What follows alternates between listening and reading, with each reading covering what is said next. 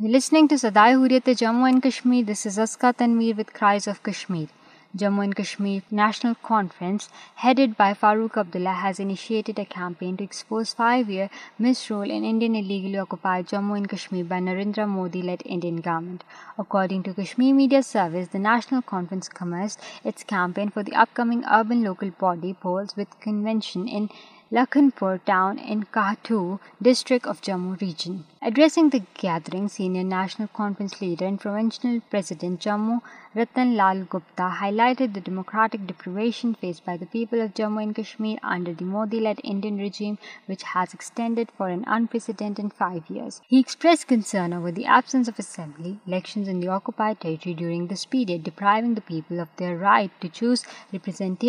pertaining to disillusionment and instability. He urged the Modi regime to avoid misleading the public with inconsequential information. Gupta highlighted the administration's failure to address pressing issues such as inflation, unemployment, water scarcity, power cuts and the regulation of daily wages. He assured the public of National Conference commitment to their welfare and promised to repeal the undemocratically imposed property tax if the party assumes power in the upcoming ULP elections. The National Conference leader said he and his party will continue to expose the 5 years misrule of India and illegally occupied Jammu and Kashmir by the BJP government and will not let its leadership succeed in spreading canards about the development. Moreover, People's Democratic Democratic Party has termed the completion of 5 years of Indian illegally occupied Jammu and Kashmir without an elected government as the 5th death anniversary of constitutionality, democracy and people rights. The PTB President Mehbooba Mufti has resigned from the post of the puppet chief minister on June 19, 2018 after her ally Bharatiya Janata Party withdrew support to her government. The Narendra Modi-led BJP government in New Delhi had put Indian illegally occupied Jammu and Kashmir under governor rule, and later, following its unilateral illegal action of August 5, 2019, has been controlling the occupied territory through Lieutenant Governor-led administration.